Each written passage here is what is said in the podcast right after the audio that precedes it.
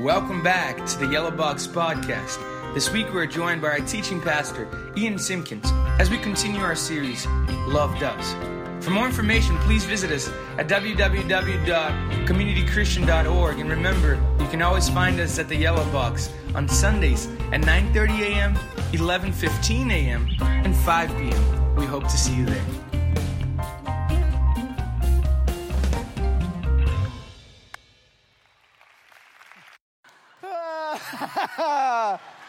I love it. That video got applause. That's incredible. Uh, have you ever had one of those moments before?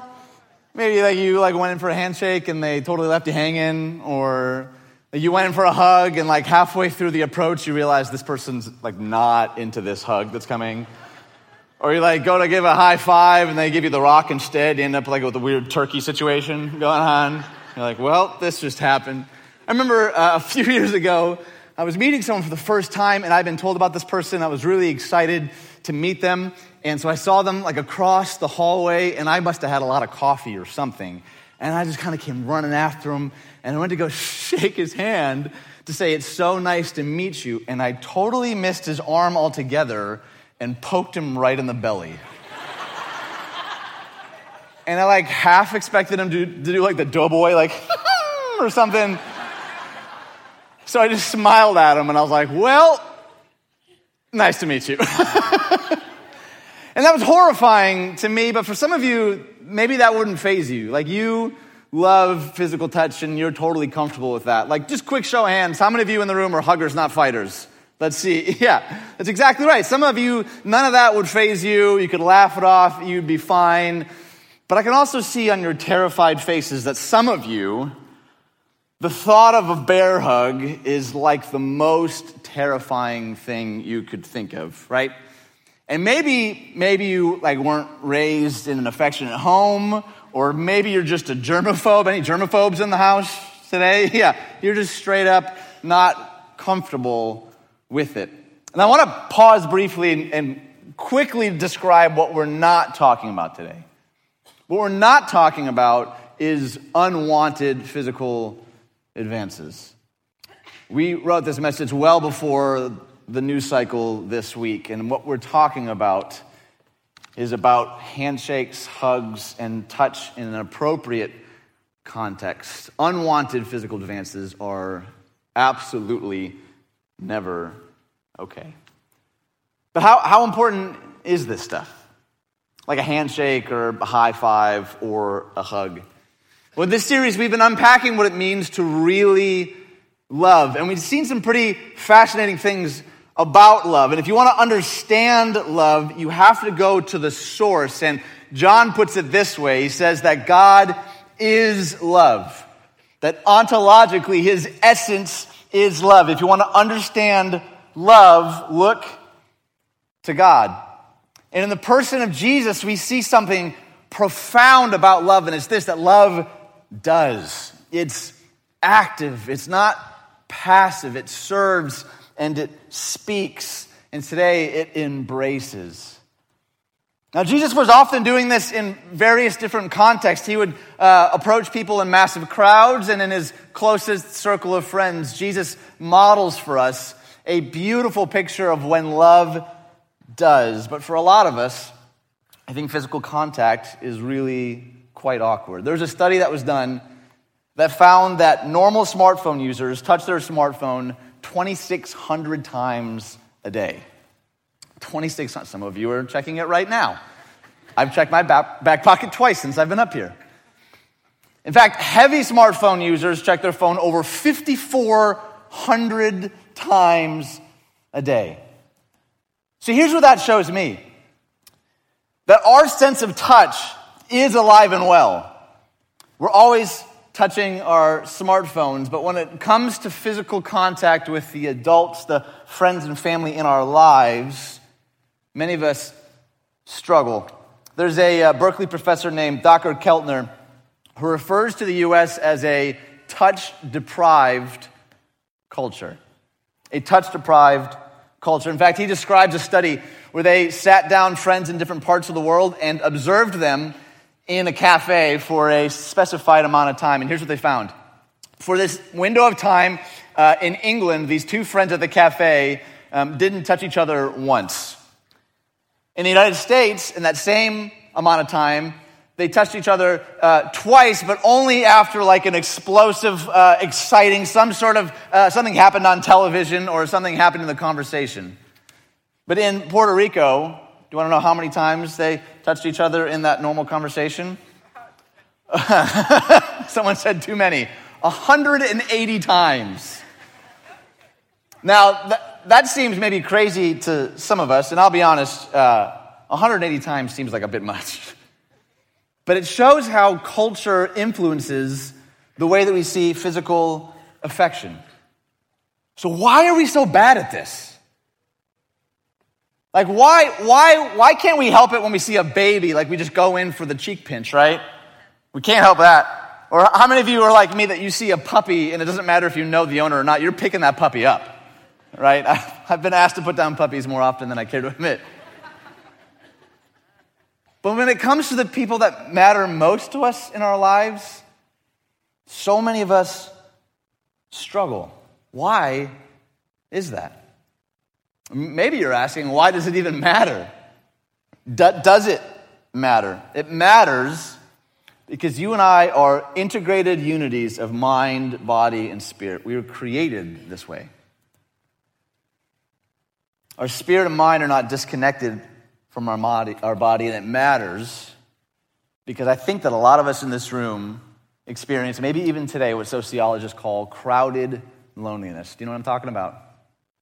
Crowded loneliness. You could be around dozens or hundreds of people and still feel totally alone. Has anyone ever felt that feeling before? And the thing that's really humbling is that could happen anywhere. It, it could happen here, it, it could happen at work, it can even happen in our homes. We're surrounded by people, and yet many of us every single day feel terribly alone. Could the reason for this be our lack of touch, our aversion to physical touch? Do you know that we actually have neurons in our skin that send impulses, send signals to our brain that communicate emotion, communicate intent? Professor Keltner conducted a fascinating study to demonstrate this. He uh, created a wall with an armhole, and person one would put their arm through the armhole, and then someone on the other side, person two, uh, had to convey different emotions through a one second touch. How many of you, this study would be your nightmare, right? Yeah, here, put your arm through this armhole. Uh, no, thank you. That's. Here's what they found though 60% of the time, the first person correctly identified the emotion on the first guess. 60% of the time, through a one second touch, was able to identify the emotion that was being conveyed. Now, he did note two gender specific differences in the study. Number one, when the man tried to communicate compassion to a woman, she got uh, zero right. and number two, when the woman tried to communicate anger to a man, he got zero right. I had no idea what was going on. So, good luck. I think Jesus was encountering people all the time who experienced this sort of crowded loneliness. In Matthew 8, Jesus had just finished one of his most famous teachings called the Sermon on the Mount. And then here's how Matthew chapter 8 begins. It says, When he came down from the mountainside, large crowds followed him.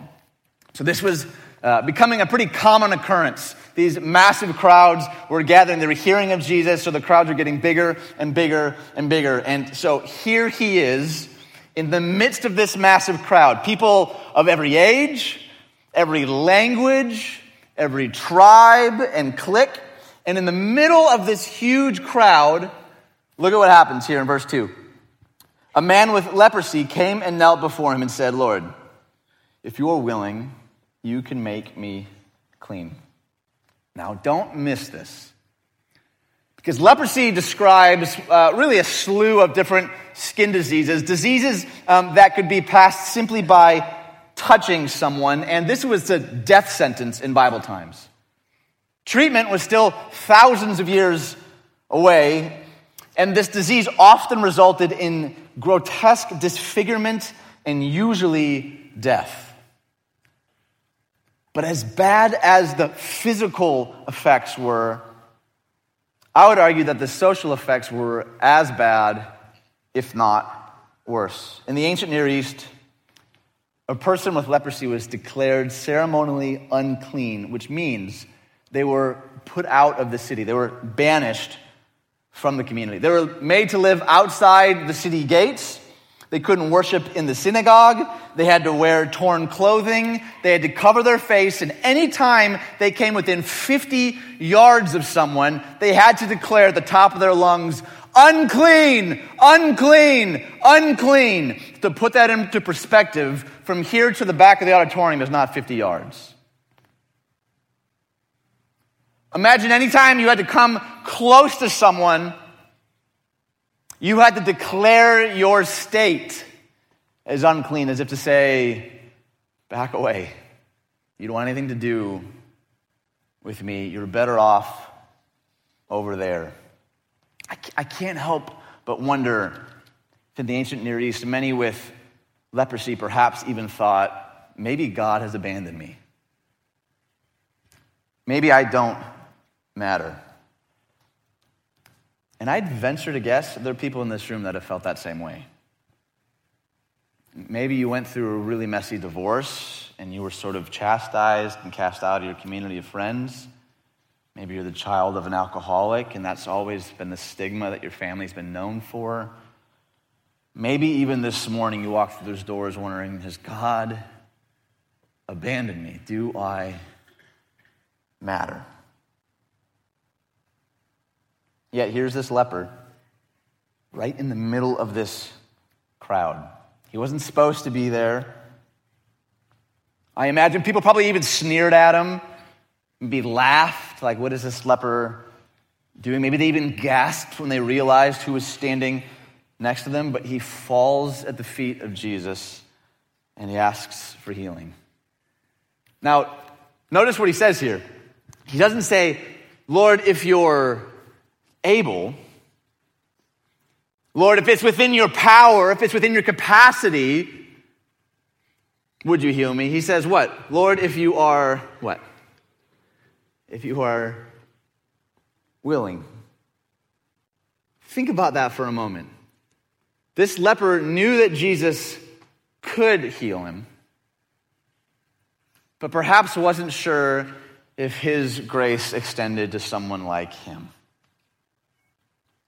And never felt like that before. Lord, I know that you're capable of this, but I'm not sure that I'm worthy of it. Imagine his pain as he's there kneeling in the dirt before Jesus. So, how does Jesus respond? Jesus reached out his hand and, what did it say? Touched the man. Jesus touches this leper. Can you imagine the gravity of that moment if you're standing near this scene? The one that would have to walk around declaring unclean, unclean, unclean, who possibly hadn't seen his family in years, maybe decades. This Messiah, this Rabbi, Jesus, reaches out and touches him. Can, can you picture it? The gasps people mortified. And all of a sudden, this leper saw himself as someone who was accepted, someone who was loved, someone who was worth looking in the eyes and saying, You matter to me. Here's Jesus stooping down, locking eyes with the outcast. And this is what he says. I am willing, he said, be clean. And immediately he was cured of his leprosy. So, why does Jesus do this? Why not heal him first and then touch him, right? That would be safer. It'd certainly be more sanitary, wouldn't it? In fact, just a few verses later, Jesus has an encounter with a Roman soldier who begs Jesus to heal his servant, and Jesus doesn't even go to the house of the servant. He says, Your faith has healed him. So apparently Jesus doesn't need to touch him, right? He could have just sort of like done like Messiah laser fingers, right? Like, pew, you're healed. Yeah. Full disclosure, that's what I would have done. Talk about laser fingers. He doesn't do that though. So why, why risk it?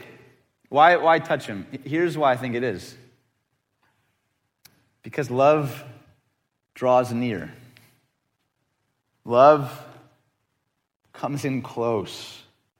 Love embraces. Michelangelo put it this way To touch is to give life. To touch is to give life. What Jesus is doing here brilliantly is not just healing someone of a skin disease, he's giving him back his life. And verse 4 goes on.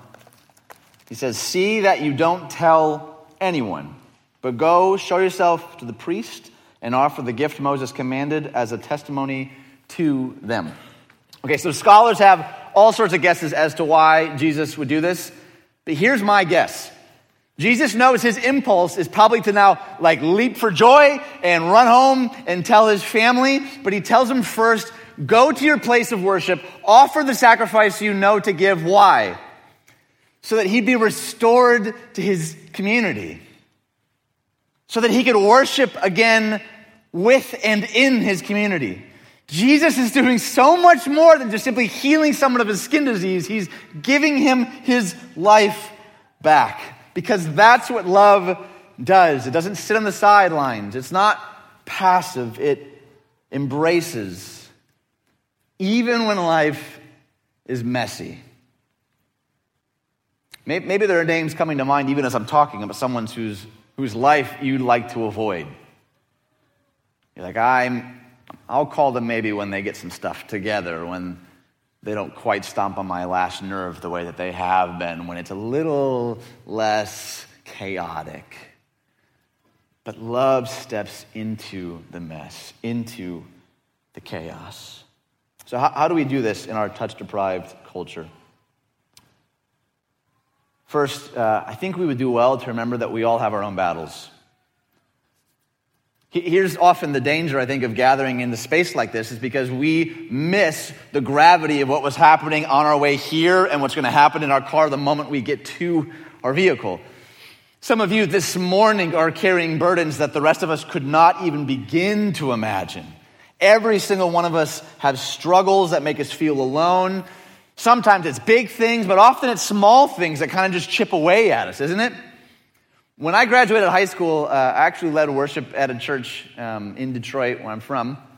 And uh, it was this r- really beautiful little community right in the heart of Detroit. And I, I was terrible at it. Uh, I mean, I, I sing like a drummer. And uh, sorry, Calvin. Um, but I would just lead kind of with whatever energy I had, whatever I could muster. And after a while, that just really started to drain me. And that was something that um, that really began to chip away at my, uh, my motivation, my, my energy, my strength. But there was this woman at this church, and she was about a foot and a half tall, and she called herself Sugar Mama. And every single Sunday, when she locked eyes with you, she would go, mm, Give Sugar Mama some sugar. And she would just throw her arms wide open. And she would give just the most glorious hug. And that maybe seems like a really silly example. Like, what difference does a hug make? I'm here to tell you, I was, I was able to make it through Sundays I didn't think I would ever make it through because of that woman. Because of her willingness to lock eyes with a dorky, long haired 18 year old and say, Give Sugar Mama some sugar. And I have a feeling that it's probably that simple for a lot of us. Maybe it's just being willing to carve out the time, to draw close, We encounter people every single day who are fighting battles we know nothing about. And they may be asking what the leper asked Jesus Are you willing? Are we willing to stoop down low, to look them straight in the eyes, to embrace, to hug, to bring close and near? It could be a student going through a tough season. It could be a neighbor that doesn't have a whole lot of friends. It might even be someone you live with right now who's just feeling isolated and alone. What if we became known as a people who intentionally drew near? That we're willing to hit pause on the movie, we're willing to put our smartphone down, we're willing to be interrupted once in a while to draw close to those who so desperately need to know that there's a God who knows them, there's a God who sees them, there's a God who loves them. As we draw near to others, we become the hands of Jesus in this way. We really, truly do. We live incarnationally. Are you willing? The man asked. Jesus was. Are we? Today, leprosy is curable. But I would bet there are people in our lives, maybe even in this room right now, that feel like maybe they have leprosy of the heart, leprosy of the soul, wondering if God has abandoned you. God has not abandoned you. And regardless of what story brought you here this morning, you need to know this there's a God who knows you and sees you and loves you. Love embraces, love moves, love draws near because love does. Let's pray. God, thank you for loving us with that kind of love, for not leaving us in our mess, for not waiting for us to get our lives together, to clean ourselves up but for entering into the mess and chaos of it all. Thank you for modeling for us as an example of what it means to come close, to draw near. This rabbi and Messiah who touches lepers, who washes feet, and ultimately dies a death on a cross so that we may live. Thank you, God, for loving us with that kind of love. May we then, as an example, may we love with that kind of love in our communities, in our neighborhoods, in our families. Give us the strength and courage to draw near. We thank you. We love you. And we pray all these things in the beautiful name of Jesus. And everybody said, Amen.